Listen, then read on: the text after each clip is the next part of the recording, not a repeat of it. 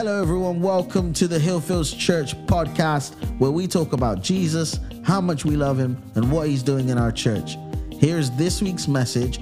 We pray it blesses you, but most importantly, that it changes you. Check it out.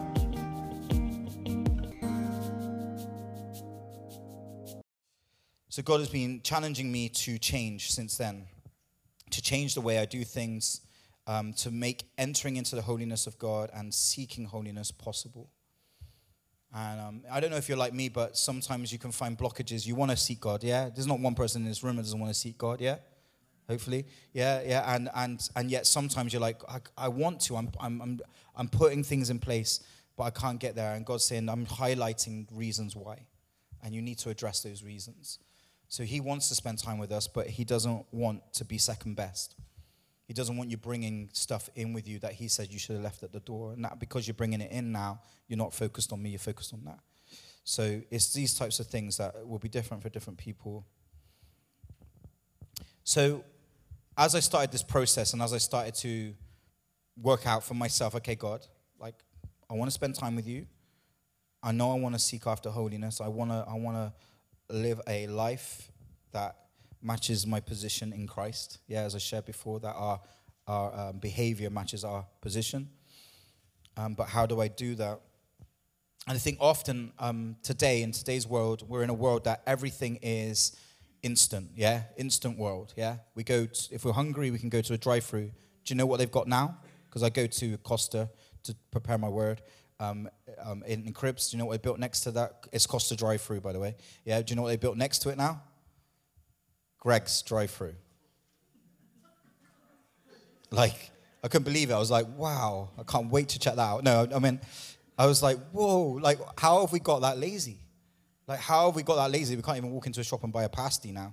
Yeah, we've got to drive through to grab it. And so, so you just, and I just see so many people driving through to get their coffees. And if you do this, there's no condemnation in Christ. Okay, but but actually just realize we've just got this world. We want everything now. We, we don't want to queue for anything. We don't want to wait for anything. We, we buy meals that are convenient rather than healthy. Yeah so we, we, we put things that we can throw in the microwave. And eat quickly and then we're done rather than actually learn how to cook or, or read a cooking book, cooking book and all that kind of stuff. Um, so um, and this hasn't been like a moment. This hasn't been in the last like six months or anything. This has been going on microwaves have been around since i've been born. So you know it's been instant for a long time. And then we've got like instant things now, instant uh, gratification. If you post things, you can get people like what you post, and you get instant gratification. So we find that now, rather than finding it through um, a authentic relationship where someone will love you for who you are. Now we're looking for like bots, people that don't even exist, you know, AI, things like that, to to kind of say, oh, I, I, you're good, I you know, and you're like, oh, I'll, I'll take that, I'll take that. Yeah, bots. That's something I learned from Ben playing gaming. Um, but anyway, just just just computer stuff like that. That now we're looking for somebody to be like, oh, I hope they can like my picture, and and people will, and then you think, oh, I feel good, and then but the problem with that is sometimes they don't, and then we feel the other way, don't we? We feel like, oh, I'm, I'm, I must be the worst person in the world, or no one cares about me, all that kind of stuff. So we're looking, we're in a life that is that is instant. Everything's instant. So when we come to church and someone like me preaches or someone else preaches, or we, we are we, we are expecting that God's instantly going to do something. And does anyone believe that God can do something right now? Yeah, I do believe that. Yeah, absolutely. And He can. But has anyone read the Bible? Just check in. Just, yeah. Have you also realized that He does most things over time? that He teaches us through time. He teaches us through waiting, through wilderness moments, through patience. Yeah, like so actually, even though God can turn up in an instant and do something, and we're praying for those moments and we want to see God do those things, that actually what, what, what is the truth is that God will take you through a process a lot of the time. And so why do we sometimes like just like that message, we need to seek after holiness, and we people prayed and people got prayer and people got ministered to, we think Monday is going to look really different, don't we? Yeah? Does anyone like me, when you're at school um, and you're in the summer holidays, and you got near the end of the summer holidays and you get your new compass, protractor, you know, do you, do you know, you know, all that stuff. Does anyone maybe a new calculator because you changed years, so you get the scientific calculator rather than the one that's just got the numbers on it. You know, all these things, and you and you get your new school bag, and you and you know you're re- you're fresh and you're ready. You think, "Ma, it's all going to be different," and then you get to school and school's still the same. Still sucks, yeah. But but you thought that actually now my protractor is going to change everything, or my compass is going to change everything, or my bag is going to change everything. But over time, that bag just wears out, doesn't it? And you lose, someone steals your compass and all that kind of stuff. And so it's that mindset that sometimes we think if we just got a fresh uh, sort of bit of stuff, then oh, tomorrow will be completely different. But God's saying, no, we started the process yesterday. We started the process. Now it's a journey now we go on the journey. So I was looking at my situation and things like that. So I'm not any. I was in a leaders meeting with other pastors this week, and and they brought a scripture about waiting on the Lord and stuff like that. And people were really honest in that room. There's about five or six pastors there, and they were just saying things like, "I'm not reading the Bible enough. I'm not praying enough. I need to spend more time with the Lord. I feel like." And there's not one person in this room I wouldn't have that same sort of mindset that I'm not spending enough time with God. I need to be reading more of the Word. Even if you read all of the Word this week, you probably still feel you haven't read it enough. Yeah? It's just the way that we are. We can still learn, we can still grow, we can still spend time in the presence of God. So it's kind of like this universal thing that actually, as Christians, we know that we can do more. But what I realized is like, well, I'm a pastor. I, I, know that I should be reading the Bible more. I know that I can be, uh, I, I have all the incentive I need to kind of just push myself into that. So why do I struggle? And some of those things are distractions. We all got distractions. But actually, I started to just let God just reveal things to me. And some of most of it for me was like lethargy. See, I found out that that I was too lethargic. I found out I was lazy. Uh, I kept finding excuses no matter my intentions. I realized I could neither be disciplined nor consistent with that discipline. So no matter what my intentions were from a Sunday meeting, let's say, or any gathering that we might get to, or any message you might listen to on YouTube that says, right, I'm going to be different, the next moment is then you find another YouTube clip and you're completely watching something else and you've been distracted, or, or that you, you just, you're just lazy, or you're just tired, or you just, oh, I'm tired. Oh, well, tomorrow, Lord, tomorrow, Lord, we'll start tomorrow. And that was me. That was what I was like. It's like it was me still, but it was that was my issue. That was where I was at.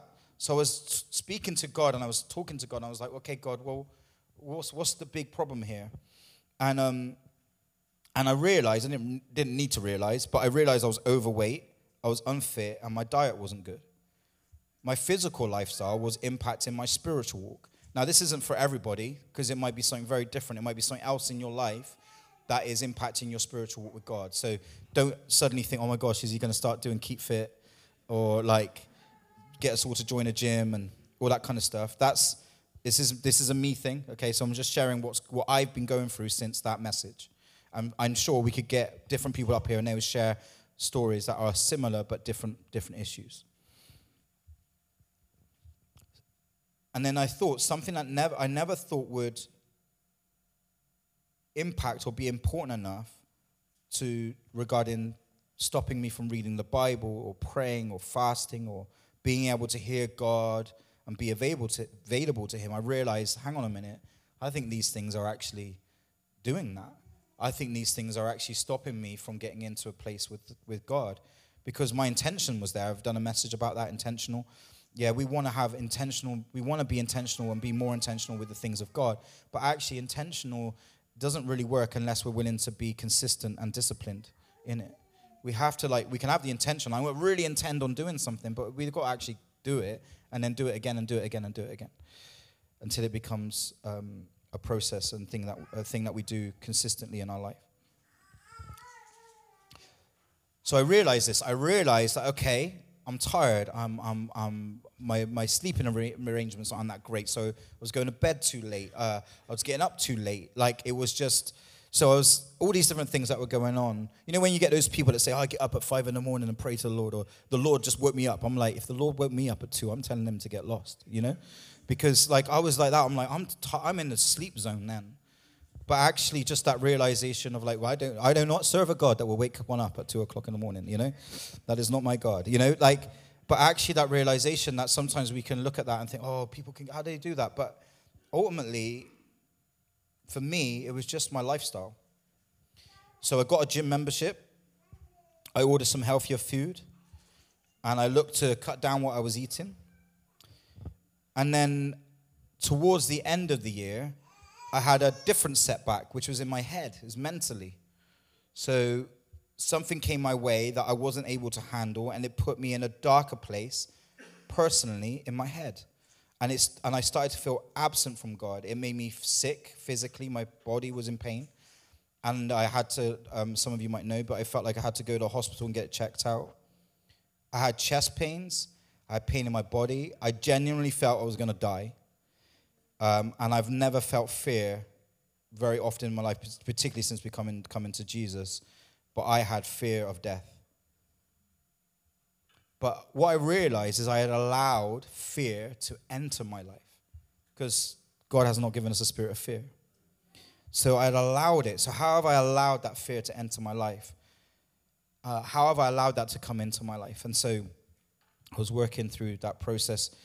Um, and then one night, one of the nights just before I went into hospital, was the reason I went into hospital, was I couldn't sleep all night. All night, I, I felt like I was drifting into my deep sleep. And every time I went to drift, my body would wake myself up. It was like my body woke me up. And, the, and it was fear because it felt, I felt like if I fell into a deep sleep, I'm going to die because I had so much pain in my chest. I just thought, I'm never, my heart's going to fail. So I'd, I'd, I, I couldn't sleep. So I didn't sleep all night. I just dozed and then went through a process. And every time I went to go into deep sleep, I was like waking myself up. And I felt like it was my body telling me, like, oh, you can't go to sleep. Can't go to sleep because that'd be the end of you. That'd be the end of your life. And I was thinking, oh my gosh, I can't let my family wake up to see me dead in this bed. Or like, all these crazy things are going on in my head.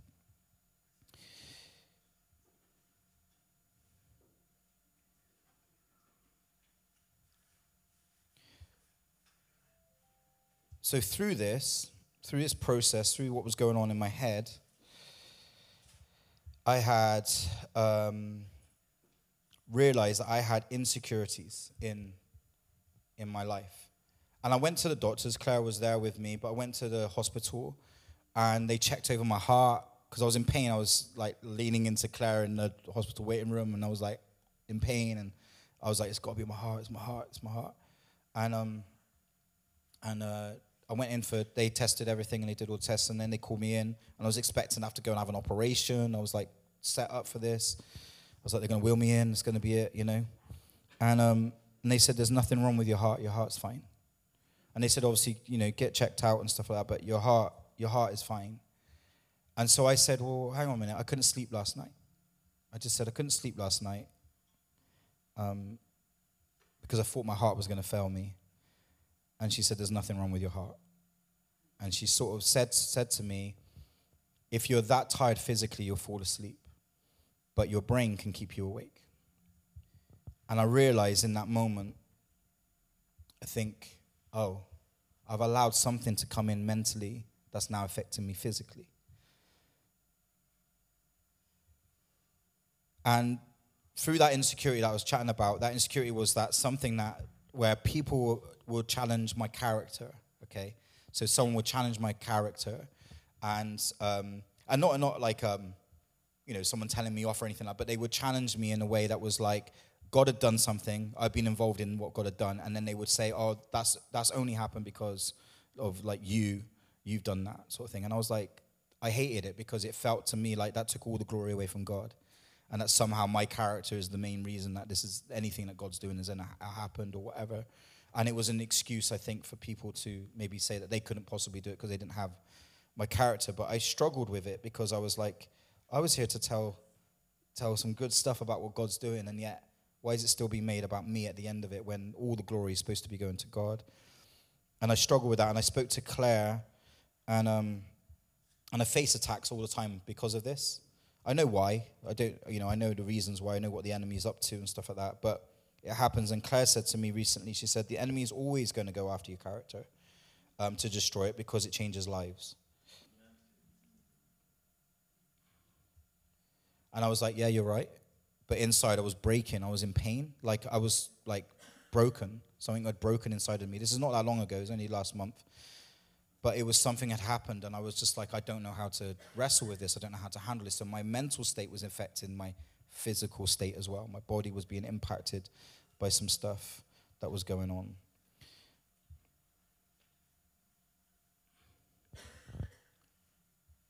So anyway, I joined a gym. Did I tell you that? Yeah. Joined the gym. And then came the day that I was going to go to the gym for the first time. Has anyone ever gone to the gym for the first time, the first day? You join a gym probably in January, quit by February, but yeah, but you, yeah, you, you go into the gym for the first time. You've never been to this gym, that kind of thing. You already know what, you know, already what's going on in me. Now, my gym is in a retail park, okay? And, and it includes Costa and McDonald's and Subway. and I parked my car, and it was facing all three of these things, these places. Now, putting this into perspective, I dropped Ben and Grace to Filton College. Um, and then often I could go. To, I would go to this retail park. Sometimes I go to Costa to prepare my word. Sometimes to meet with people. Um, and I'd always get a cheeky sausage and egg McMuffin on the way into church, if I could. Okay, so everyone know what I'm talking about? Sausage and egg McMuffin. Yeah, amen. Double. Sorry, double sausage and egg McMuffin. Um, everyone's like, oh, that's what I'm having for breakfast tomorrow. Okay. Um, so this was put in a perspective that that would be my go-to, that would be my, my lifestyle, my mindset would be to do that and work through that process or whatever. So I'm sat there now facing what is actually my normal life. And to the side of me here is the gym, which is not my normal life, you know? I'm also not feeling 100%. So I actually got a bit of a chest, chest, like I wouldn't be a say a chest infection, but just a bit chesty, a bit of a cold. So I'm not feeling 100%. I'm not in that place. So I'm in this moment where I'm deciding gym, McDonald's, or go home and go back to bed and rest. I think that's fair. You know, get your strength back. So sit in this car and I'm having a battlefield of the mind. I'm telling you, this was about an hour. This is so bad. And I was in the car for nearly an hour. Because I'm like, I know I need to do this thing. But I'm not feeling 100%. And McDonald's is there selling sausage egg McMuffins. It's, I mean, it gets better. I just made this really sad story. Noah's broken because of it. So,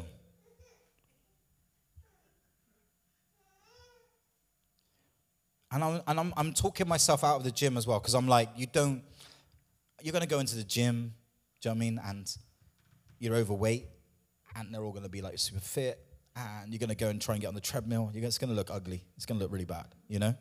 And, um, you, you know, no one, you don't know anyone there. They all know each other, you know? What I realize is that actually nobody knows each other in the gym. Like everyone just does their thing, don't they? You get there, everyone's doing their thing. So it's, I worked out later on, it's not too bad. But anyway, so I'm there and I'm having this conversation with myself. I'm like, you just look a fool. If you go in there, you just make a fool of yourself. And a and egg McMuffin sounds really good right now, doesn't it not? And I'm like, it does. It really does.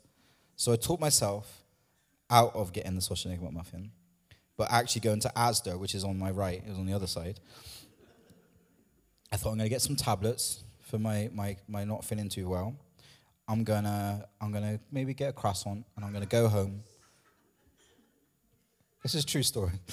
Gonna everyone's like laugh. This is this is my life you're laughing at. Okay. Anyway, and I'm gonna go and I'm gonna go and I'm gonna go home and I'm gonna rest and I'm gonna get better and I'll go to the gym when I'm 100 percent So I went around Asda and as I was going around Asda and I was getting my tablets and I was getting my croissant nice fresh croissant. Oh, it was lovely. Anyway, um, as I was going around, I had this voice and it says, You can do this. You can go to the gym. You can do it. So I got in the car, I took my tablets, I grabbed my water, which I'd bought, and I went into the gym. Okay, back to my mental situation. So we've gone from the gym now back to dealing with my brain dealing with the insecurities impacting my relationship with God. And like I said earlier, the hospital kind of gave me this your heart's okay.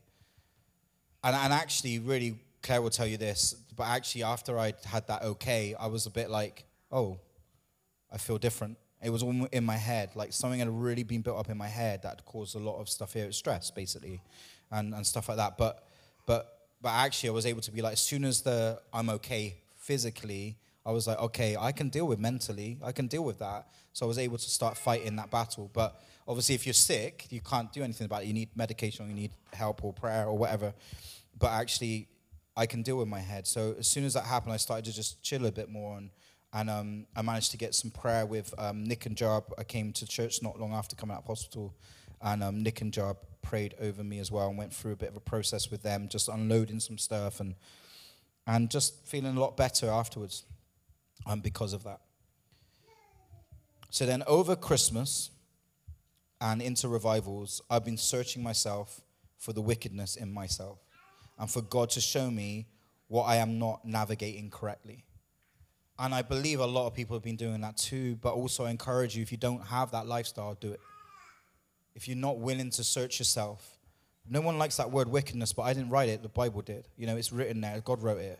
So search for that. What isn't right in your life? What isn't aligning with God? What doesn't what is what are you trying to mix with God and, and the world or mix with with something that's causing you to be distracted away from the things of God? Search yourself and let God navigate that with you and work that through you. So this is what I realized. We can blame others and we can blame our circumstances.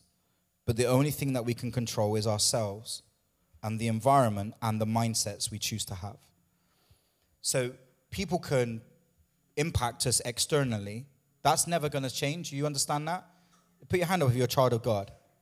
Yeah, the enemy's going to come at you hard for the rest of your life, yeah? And he will use people that are willing to be open to him to do that. He just will. So that's never, so this is what God was saying to me. You're never going to stop having people challenging you in areas that are going to impact your insecurities. Never. That's always going to be there. It's never going to go away. I'm never going to put you in a bubble to protect you that much because I need you in the world. I need you out there to impact lives. I need you out there speaking truth. So you're going to have, when you start stepping out, when you start talking to people, when you start sharing about what God's doing, you're always going to have someone the enemy's going to use. It's, that's never going to go away. So we can blame people. We can blame people in our past for what they've done to us. But actually, the only power they have is what we give them. It's, it's, it's, I, know, I know people want to sit and dwell on their pain, but I'm, and I'll get to mine in a minute. But the truth is, is like actually, I, I can't stand people having that power over me after they're not even in my life, but they still got power. And yet, yet that seems to be the case a lot with a lot of us is that we still dredge up what happened then to bring it into today. And God will show me something about that, which I'll share with you a bit later. But what I realize is that I can't, I can't change them. I can't change their opinion. I can't change their view. I can't change the external impact that someone can have on me or something that can have on me, but I can choose how I receive it and how I deal with it. So, this is what I've been battling with over the Christmas period, just working with God and just saying to God, okay, show me my wickedness. Show me the things that are in my life. Don't, I know their wickedness. I don't need you to show me that. And, and, God will deal with people. God will deal with people. If there's injustices against you, God promises those things. It's not, you're not judge. Yeah, just say that to the next person. You're not the judge. Yeah, you're, you're, you're, not, you're not the jury. Yeah, you're, you're not the one that gets to bring the justice or, in, uh, or deal with the injustice. It's not your responsibility, it's God's. God says, I'll take care of you. You trust me. So you give, you give it to me. You give them to me. And I'll deal with it. So, I, I, and I already know all this stuff because I preach it to you guys all the time. But I was getting into this place where I was like, oh, no, no, I'm struggling. I'm struggling. And God's like, you just need to listen to your own advice. You need to just listen to some of your own preachers, you know?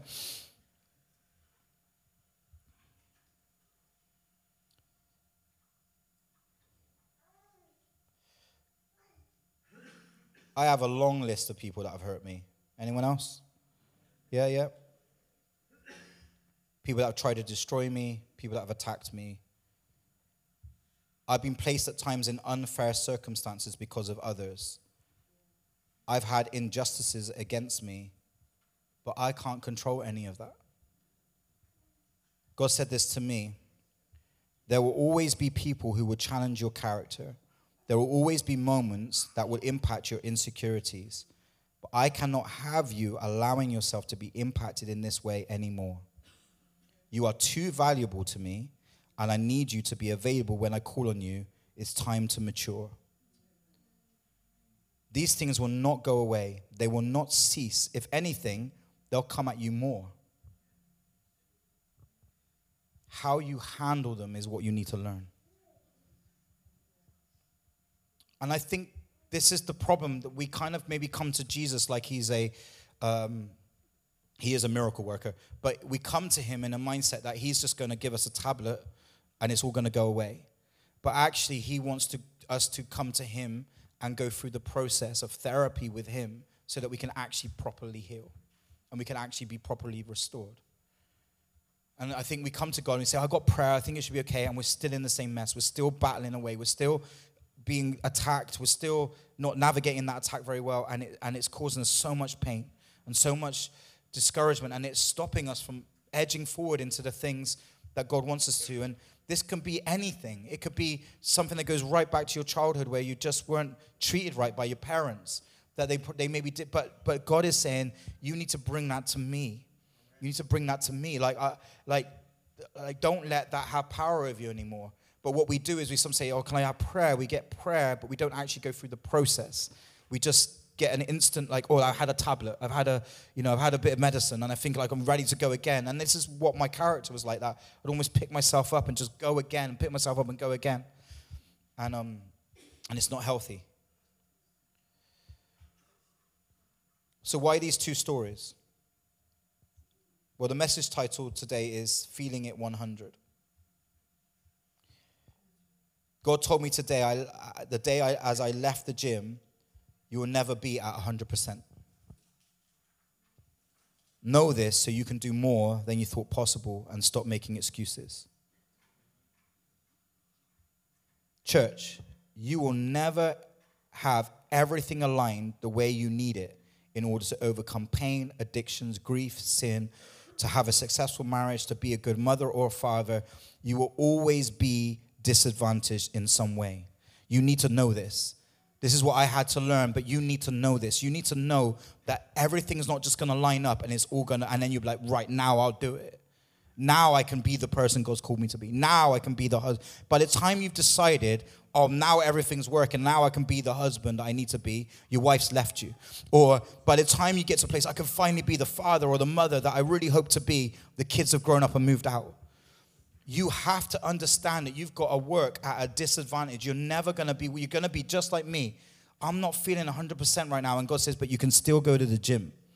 You can still go to the gym. You might not be 100%, but you can still get there and you can still do it. And I did.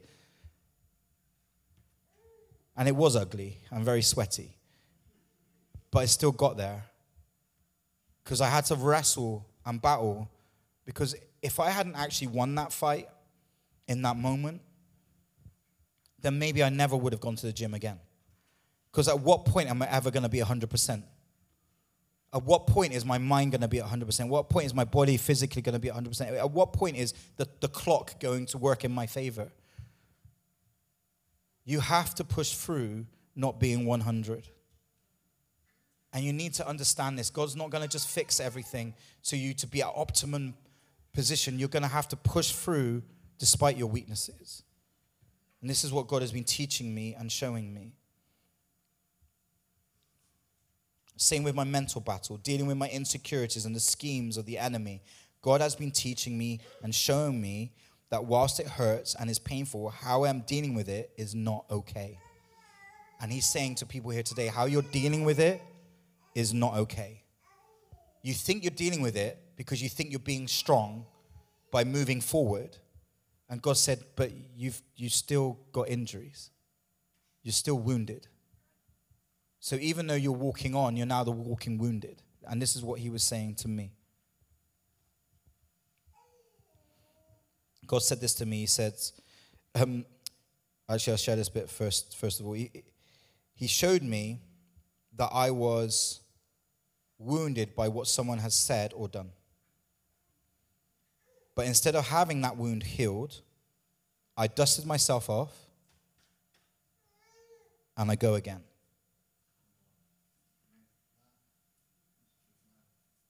No, it's not a good thing.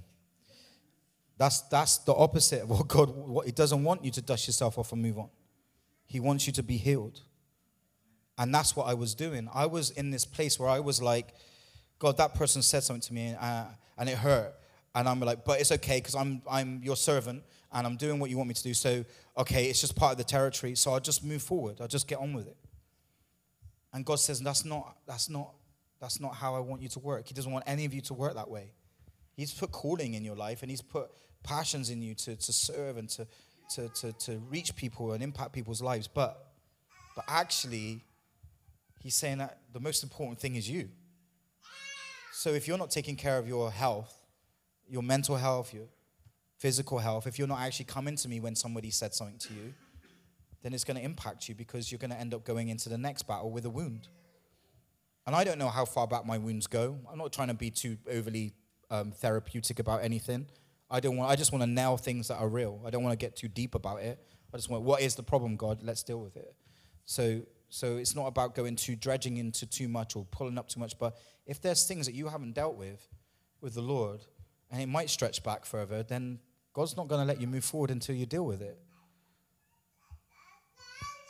And what I found was not bringing it to God, not allowing Him to heal me, um, not allowing Him to change that, was that then I was able to use these scars, or not even scars, wounds, as a badge of honor. Yeah, like, so I could dredge up, dredge up these things that people have done to me when I, and I could bring them into the, oh, you won't believe the things I've had to go through. Oh, let me tell you my story. And there's sometimes, especially as I'm working with other, with other pastors, I might be in that place where I'm saying to them, look, I, I know your issue. I know what you're going through because I've gone through it. So there's nothing wrong with talking about what we've gone through. But actually, what I realized is that you kind of start showing off your wounds like a toddler when they get a plaster. You know, they're like coming up to you with their elbow. Yeah, and they're showing you, like, oh, you got, you got a baddie, you got a baddie there. And it's that, and I was like, oh my gosh, I've become this person. I'm like, oh, I've got, look, I'm wounded, got a baddie. And I'm telling people, like, oh, I got a baddie, look, I got a baddie. Did you see what they did? And it's like, and it's almost like, oh man, actually, I maybe I'm enjoying that. Maybe I actually like the fact that these things have happened to me, that I can then collect them all up as a big trophy cabinet and show it off. And God is saying, you need to get rid of that.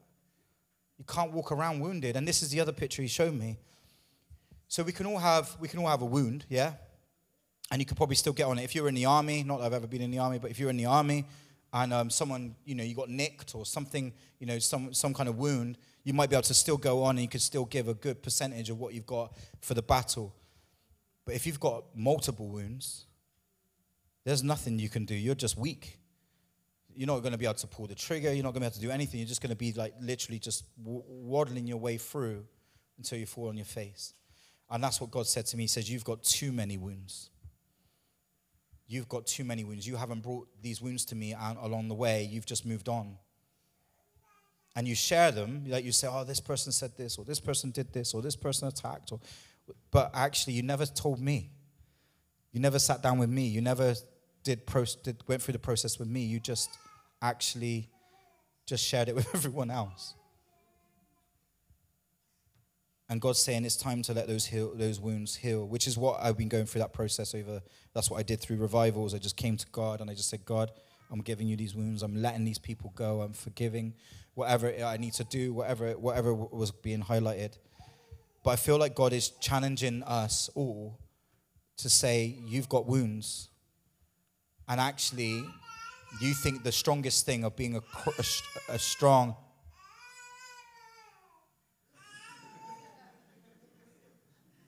of being a strong Christian, of being a strong Christian is that actually we think being a strong Christian is us saying, look, it's just water for ducks back to me. I'm all right. And God's like, you fool. You fool. You need to come to me. I'm the one that heals. I'm the one that restores. I'm the one that will give you the strength to move forward. You can't do it in your own strength. You're operating in your own strength now. It's foolish for us to think that we can be attacked and beaten and, and hurt and v- with verbal or physical and think that we're just going to be okay because I'm a Christian. I'm a Christian, okay, I'm, I'm, with, I'm with Jesus, it's all good. I walk in the power of the Lord, I got the armor on, I'm all good. And God's like, yeah, you put the armor on after you got the wounds, they're still there. Like, and we've got to start dealing with this, whether it's rejection from your family when you were younger, or whether it's, it's um, like things that have happened when you with your faith, like where when you walk with God, if you genuinely genuinely walk with Jesus, you are going to be attacked. And you're going to be shocked by it because usually what comes, what leads to the attack is the enthusiasm and the energy you gain from a moment with God.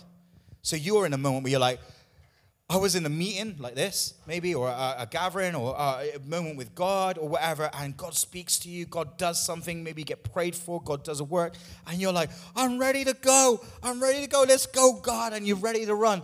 Yeah, it comes from our enthusiasm. It comes from our excitement in our faith with God. And then, and then the, the first thing that will probably happen to you is not someone saying, "Oh, keep going, mate." It's going to be someone saying, "Why are you doing that?" And you were like, ah, I thought it was a really good idea. And now I'm just going to go back to bed. Yeah? And you had all this from the Holy Spirit, from the Lord. The enemy's going to come at you hard to try and destroy you. And then you're going to be like, oh, probably wasn't Jesus then. Probably wasn't the Lord. And it's like, no, it hurt. Give it to God, let Him heal it, however long that takes, and then get on with it.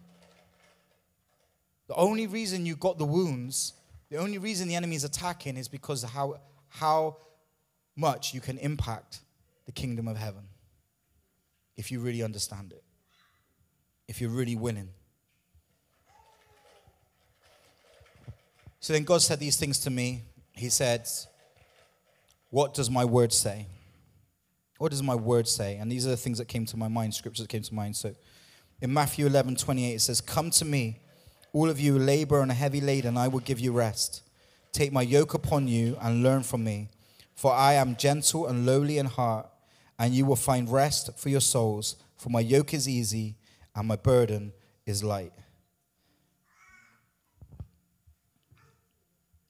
So when we're heavy laden and burdened, when someone says something nasty over you, when someone's done something that has caused you to feel pain or rejection or discouragement, when a situation that you're surrounded by is causing you to feel distracted and discouraged, do we go to the Lord?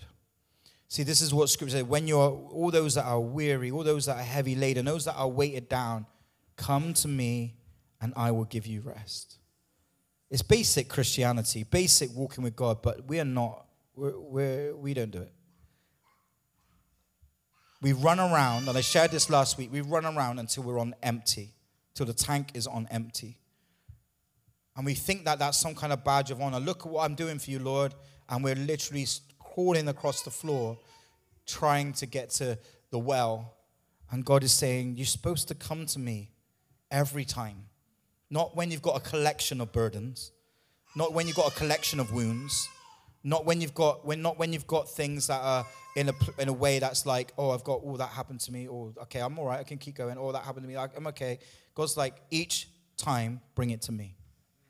Each time, come to me. Each time, just let me come and do the work. This is what the Word of God says. So when we don't do that, and then we crash and we hit a wall, or we feel overwhelmed, and I was shocked last year because by the time I got to the end of the year, and it was an interesting year last year, God did some incredible things, but there's other things that were going on in my personal life that were, I had to battle with.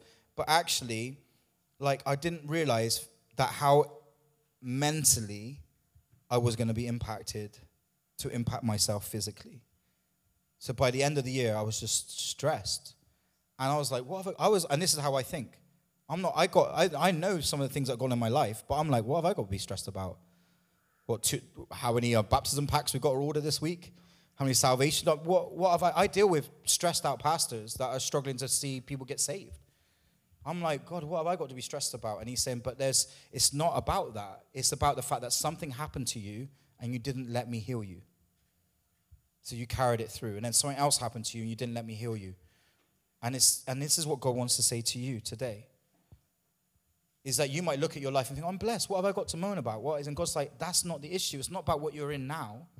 It's about what you haven't let me heal on the way. And that's what I started to realize is like, God, I'm not bringing things to you. I, I, I'm just pushing on quick. I'm moving on fast because I think that's what I'm supposed to do. I think that's what marks a good, strong Christian, isn't it? And God says, No, what marks a very strong Christian? Do you want to know? What marks out a really strong Christian? Vulnerability and humility. Not your own strength, not your own righteousness. It's actually being willing to come to God and say, I can't do it. If I haven't got you with me, I can't do it. If you're not going to help me through it, I can't get through it. That's what marks a true Christian. Someone that follows God is vulnerability. We're in a, sadly, we're in a country, British country, where vulnerability got pushed out by the generation before us. Everyone's got a stiff upper lip and they say, Oh, don't show your vulnerabilities. You'll probably hear it from people, maybe even in this church, that will say, Oh, don't show too much emotion, don't show much too much vulnerability. Well, actually, when I read the word of God, David was very vulnerable before God. And he was a man after God's own heart. So when I see the vulnerability of people um, um, in the Word of God, and I realize, okay, where did we go wrong? When did we decide to start putting that in the way? When did we decide to say to people, oh, we don't show how you feel? Don't, don't be vulnerable before God. And I think as leaders, as well as leaders of churches, that we can get into that place of like, I can't show weakness because I'm leading. I can't show. I've got to a point now. And God says, no, if this has happened to you, come to me. Those that are weary and heavy laden, come to me. Not, oh, only if you're not a leader now. You don't, you don't, everybody, come to me. I will give you strength. I will give you rest. Matthew 6 14. For if you forgive other people when they sin against you, your heavenly Father will forgive you.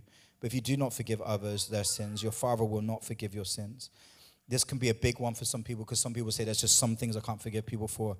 Then you don't really know what true uh, salvation is.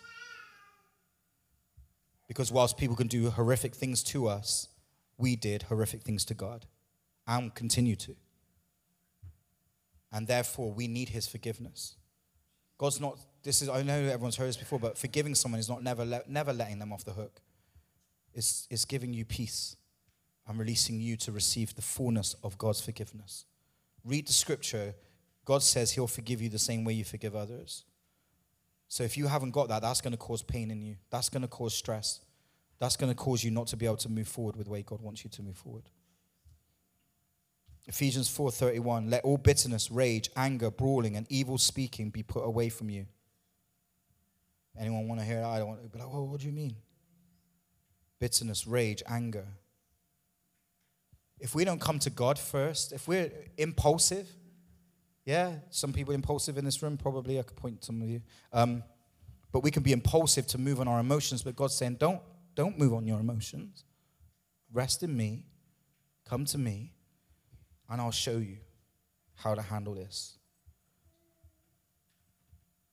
Colossians 3 12, 13. Therefore, as the elect of God, holy and beloved, put on tender mercies, kindness, humility, meekness, long suffering, bearing with one another and forgiving one another. If anyone has complaint against another, even as Christ forgave you, so you must do. 1 Peter verse 5 Likewise, you younger people, submit yourselves to your elders. Yes, all of you be submissive to one another and be clothed with humility, for God resists the proud and gives grace to the humble. Therefore, humble yourselves under the mighty hand of God, that he may elect you in due time, casting all your care upon him, for he cares for you casting your cares, your issues, your problems onto Him. Not carry it yourself till you collapse. Cast it on Him, give it to Him because He cares for you. Be sober, be vigilant because your adversary, the devil, walks about like a roaring lion seeking whom he may devour. Resist him, steadfast in the faith, knowing that the same sufferings are experienced by your brotherhood in the world. It wasn't them it wasn't it. That's the problem. It's me. I was the problem. I'm the problem because I'm the only one that can deal with me. And you're the only one that can deal with you. Stop looking at what other people did to you. Look at, stop looking at the injustice that they're performing against you and just sit with God and let Him show you what He wants you to do. Because if it impacts your walk with God, it's become an idol. And that's what God was challenging me in. You've allowed this situation, this, this, this, this stuff, this, these insecurities, these words to become bigger than me. You didn't even bring it to me. You ran away and you cried and hid in the cave. And that can't happen anymore. That's what he said to me. That can't happen anymore. If you want to pursue holiness, you need to deal with this stuff. It's not them. God will deal with them. This is what it said God will deal with my enemies, and he will work in those who cause pain to me. God will do it. I'm responsible for how I deal with it, and so are you. So when stuff comes your way, when things aren't always aligning, how you handle it is actually the real problem. That's what God was showing me.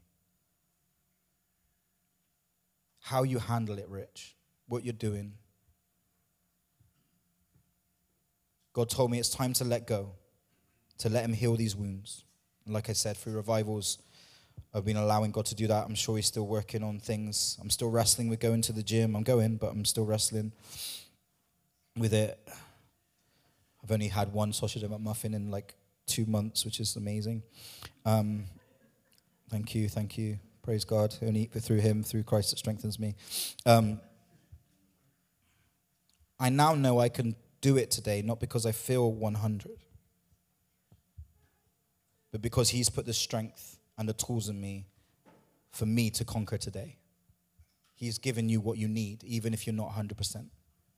He's given you the stuff, He's given you the, the, the makeup that you're lacking, He's given you to navigate through today, to navigate through tomorrow.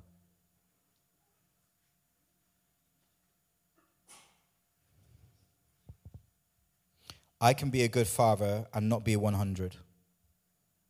I can be a good husband and not be at my best. I can enjoy life even if my bank account is depressing. I can do all things through Christ who strengthens me. You know, the saying that's uh, what the kids say is keep it 100. What that means is to keep it real, be authentic, be truthful. But if we're really going to be honest and truthful, I'm feeling like 75 today. What about you guys? Maybe some of you 10. Maybe some of you 1, hanging on. Maybe some of you 98. Maybe you're like, you've had a really, you know, you're just in a really great place.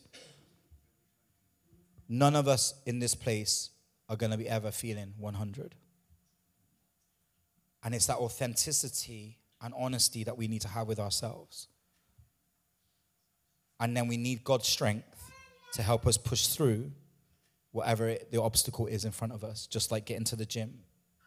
Sounds nuts because just get and go to the gym, Rich. Just get there and go there, yeah. But the truth is, it was a big deal. I actually needed God to speak to me so I could walk into a gym. And you might think that's crazy, but maybe some of the things you're facing, some of the obstacles in front of you, you're not actually asking God for the strength, and then you just think it's impossible. And God says, maybe just have a walk around Asda, get some croissants, and let me speak to you, and I'll give you the strength to go. Society, the world, ourselves, the church can create this 100% mentality. I want to speak to leaders in the church too, people that got responsibilities. You're never going to be 100%. You're never going to be 100%. Don't let people put on you that you've got to look a certain way. You've got to be authentic in your faith with God. You've got to be real with God. And yeah, you need to navigate through things that aren't, if they're not honoring God, God will challenge you to deal with those things. But don't sit there and wait, I will do it. I will be better at it when I am 100. You're not going to get there. You just got to crack on. Any parents in the house? I want to let you know that you will wake up probably 20%. Yeah? Like, if you're like me, I'm a zombie. Yeah, you wake up and then you've got to deal with a, a, a newborn.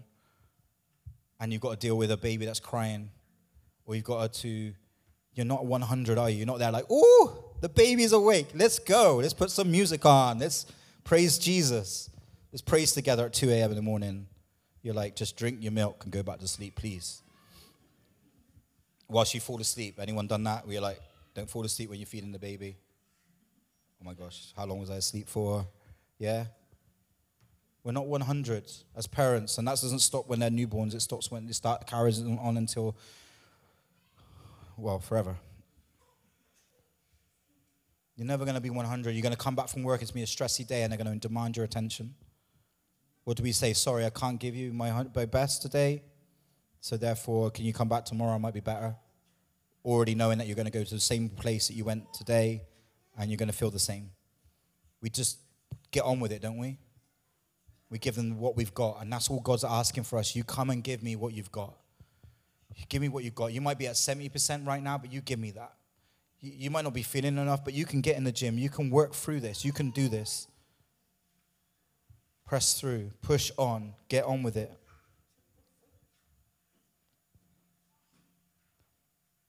You know, we think that we can come to God when, we, when we're clean enough.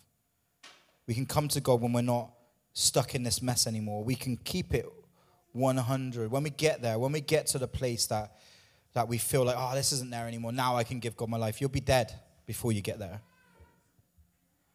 I'm sure there's a lot of people that are going to hell that thought that they had more time to sort some stuff out, to get better, so that they could actually then give their life to Jesus. Oh, I will. There's some people you hear on the streets, oh, I will, but when I'm older. Well, you don't have that guarantee. So people think that they, I'll get there when I can give God 100%. God just wants what you've got. He's never been asking for that. He died because he knew humans couldn't ever get there by themselves. And last time I'm checked, we're all human, yeah? Just check to the person next to you and say, Are you human? Yep. If they slap you, I'm sorry. Okay. Stop trying to figure it all out before you give God your life or before you start that journey of discipline. Know this right now life is never going to be 100. So stop waiting for it and start walking by faith and not by sight. And start now. Start now. Can I show you one more thing? Can I show you one more thing? Yeah, yeah, I can stop. Do you, can I show you one more thing? You sure? Yeah? Okay, can you just put this picture up on the thing? Cheers, Davine. Okay, this is a treadmill. This is on the treadmill. So I did this thing right. I resisted McDonald's, and I resisted Costa, and I resisted having a nap and a croissant. Yeah, I got through the doors of the gym. Yeah, I had to work out with how it worked with my thing. I had to go through, walk into this alien place, like working out where to go. I went in the wrong way first of all, walked around all the areas I didn't want to go in. Okay, like the stuff that looked too too scary, and and I ended up finding the treadmill, and I finally get on the treadmill for the first time in probably like 20 years. I'm on a treadmill. I've made it. I've reached the promised land. And then I start walking on the treadmill. I started walking. I didn't run, first of all. So I started walking on the treadmill. And then uh, I looked down, because that's what I was doing, because I was already out of breath. I was looking down. And there was this button, and it's the biggest button on the whole of the treadmill. And it says that stop. And I was like, I don't need that kind of temptation right now. Why have they put that there? I'm sure it's for health and safety reasons, but what I'm saying is like, that's the worst button for anyone that's trying to start something. I was like, I've started and now I want to stop, and there's a there's a button that lets me. I just laughed. I laughed. I was like, God, not, I've just pushed through not being 100. I pushed through doing this thing that was so hard and so difficult. A big deal, a thing that was going to start changes in my life. And then there's temptation straight away when we move into the plans of God. Satan couldn't get you and stopping you because you weren't 100%, but you still did it. But that doesn't mean you're not going to have a stop button presented to you once you push through. There's always going to be a big stop button you can press, a button to quit, a button to say, I tried, I gave it a go. I mean, we're really polite to each other in this church. I just want to let you know. So if I said to you, if I gave a message and I said, guys, I went to the gym and I got there and I pushed through and I got on the treadmill and I, and I did some kilometers on the treadmill and then this button was there and I pressed stop because I felt the Lord was saying, I just wanted to test you and you passed the test and you tried. You'd be like, oh, Rich, you tried. Amen, brother. You tried. Maybe because it means that you don't have to try either. But, but we're too polite with each other. But the truth is, this is the reality of our lives is that when God causes us to step into the plans that He has for us, even initiating that is tough, but it's even tougher in the process. I mean, don't get me, I'm, on a treadmill, okay? I'm on a treadmill, I'm sweating. I, I even went running for a bit on it and stuff, yeah? And you start sweating and you start, and you're, and I'm like, suddenly I realized how old I was. I was like, my hip hurts. I'm like, I'm gonna have to find out where Joe got his hip done so I could get my hip done. Like, because I, am feeling like maybe like, and then I was like, oh God, I got a bad hip. I don't know if this is really a good thing. You know, I, obviously it's causing pain in my body. That can't be a good thing. There's always going to be aches and pains. There's always going to be things that are going along the way to cause you to want to quit, to cause you to want to jump out, to cause you to say, well, I did try God, but it just seemed like it was. It couldn't be you because it wasn't easy. It couldn't be you because it, it, started. I had a few aches along the way. I had a few discouragements along the way, and there was this really big stop button on the, and I just thought that's clearly the Lord has provided. Yeah.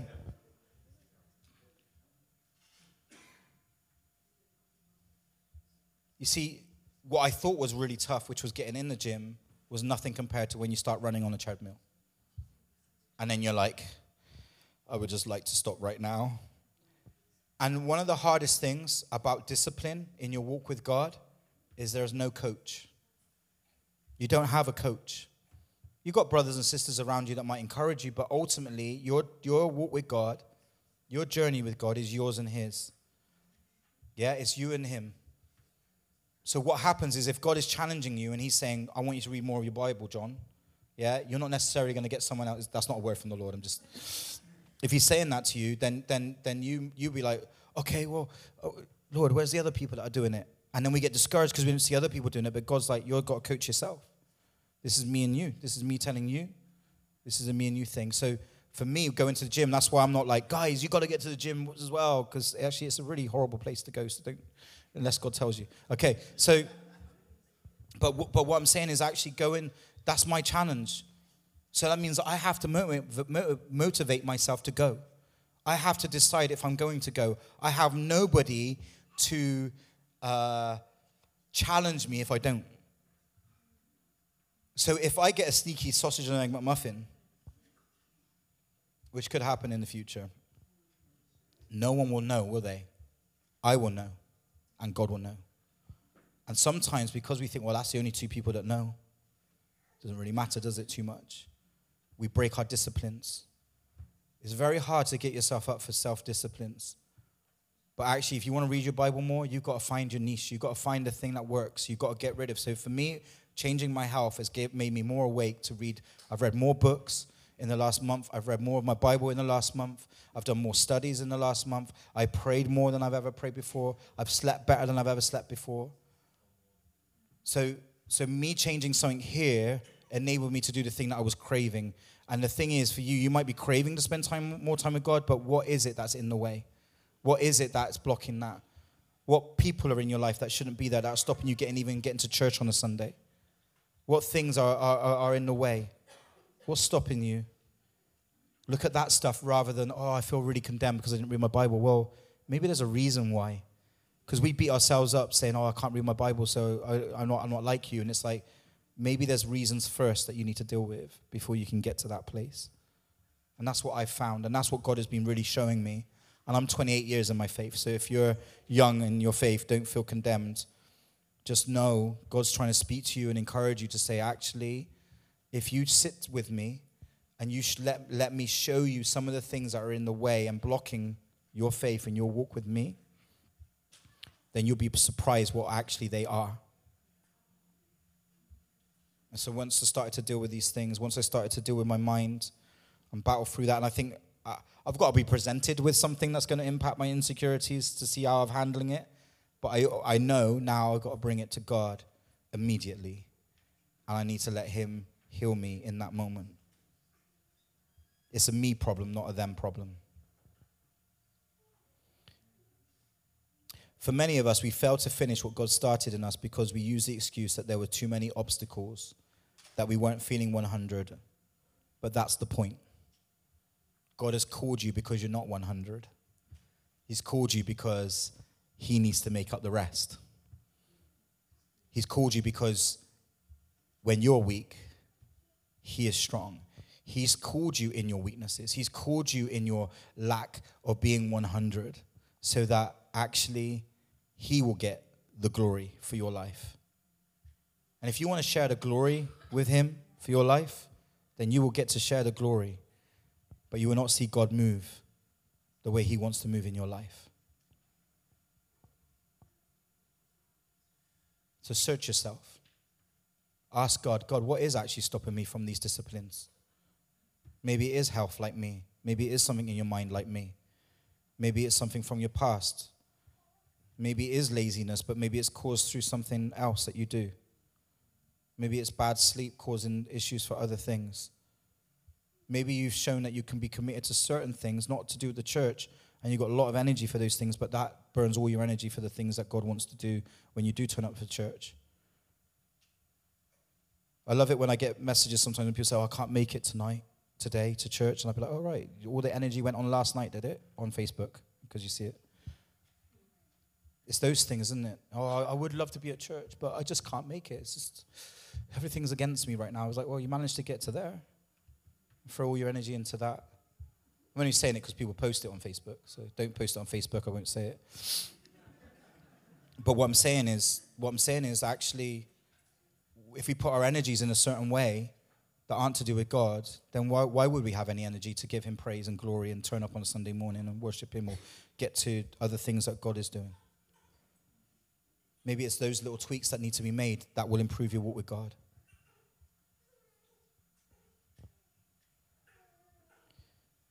God showed me that in dealing with my insecurities my way, I was not relying on Him for what I could not handle. I was trying to handle it.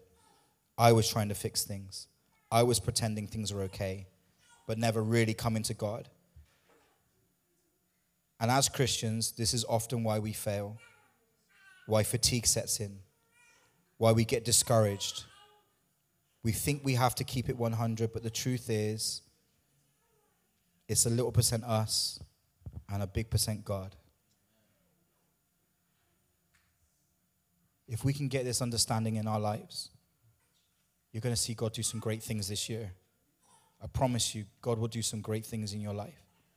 If you're really willing to just search yourself and say, God, I don't, I don't want to just kick on having still got baggage.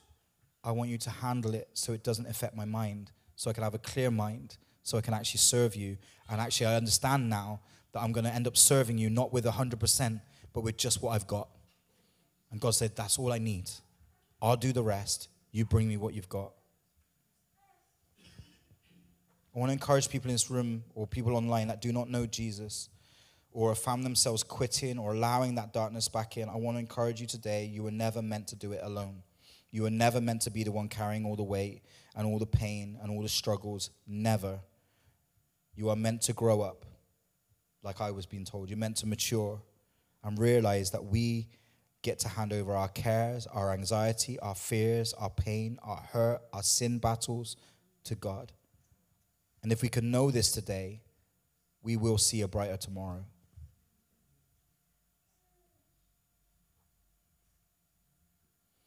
Philippians 3:13 says, "Brothers, I do not consider that I have made it on my own, but one thing I do, forgetting what lies behind and straining forward to what lies ahead, I press towards the goal for the prize of the upward call of God in Christ Jesus. There's two big words in that statement from Paul. One is straining, the other one is press on. We haven't arrived, but if we really want to run this race with God, there's going to be straining involved, and you're going to have to press on. You're going to have to press through pain. You're going to have to press through negativity. You're going to have to press through your insecurities. You're going to have to press through things that, um, that the enemy is throwing at you that seem overwhelming. You're going to have to press through it. You're going to have to push through the storms. You're going to have to push through the difficult moments. You've got to strain forward. Straining forward is what Paul describes it the journey of walking with God. It's not 100. Ah, oh, look at me feel like I'm fit as a fiddle. We can go and serve the Lord now. It won't work that way. Come to the Lord with just what you've got. Make do with what you've got. God will bless you. God will add. God might change your job. He might do all these different things. But what God has given you right now, Work with it. Work with what you've got. God's given you a family, honor it. God's given you finances, no matter how small it is, honor it. Just honor what you've got. You might be thinking, I want to see a few more zeros on my bank account. I want to see, I want to, I want to see more fruit in my family. I want to see a better, I want to have a better job. I want to drive a better car. Like whatever it might be, those things can come, but but actually just work with what you've got. Work with what you've got. And, and, and work with what you've got inside of you, which might not be 100.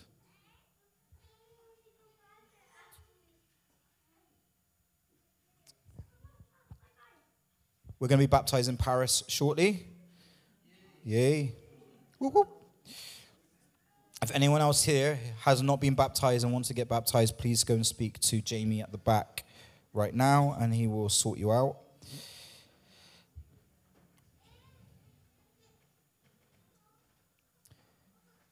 Please make today the day you surrender to God. Please make today the day that you choose to know in your heart of hearts that what you've got is enough and it's okay. You don't need to go and get more. You don't need to rush around. You don't need to go to the, to the store, the, the spiritual store, and get more stuff off the shelf to please God or to honor God or to make God think that you're now more ready.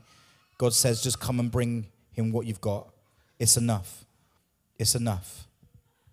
It's enough. So you might be faced with the gym. You might be faced with the gym, and like me, or an obstacle similar, and you're sat in the car for an hour deciding McDonald's, Costa, Asda, you know, whatever it might be. You might have all the temptations there. And then you're thinking the reason why you're not going to go in the gym is, oh, I'm not really 100%. God's saying, you are, you've got enough. You've got enough in you to do this.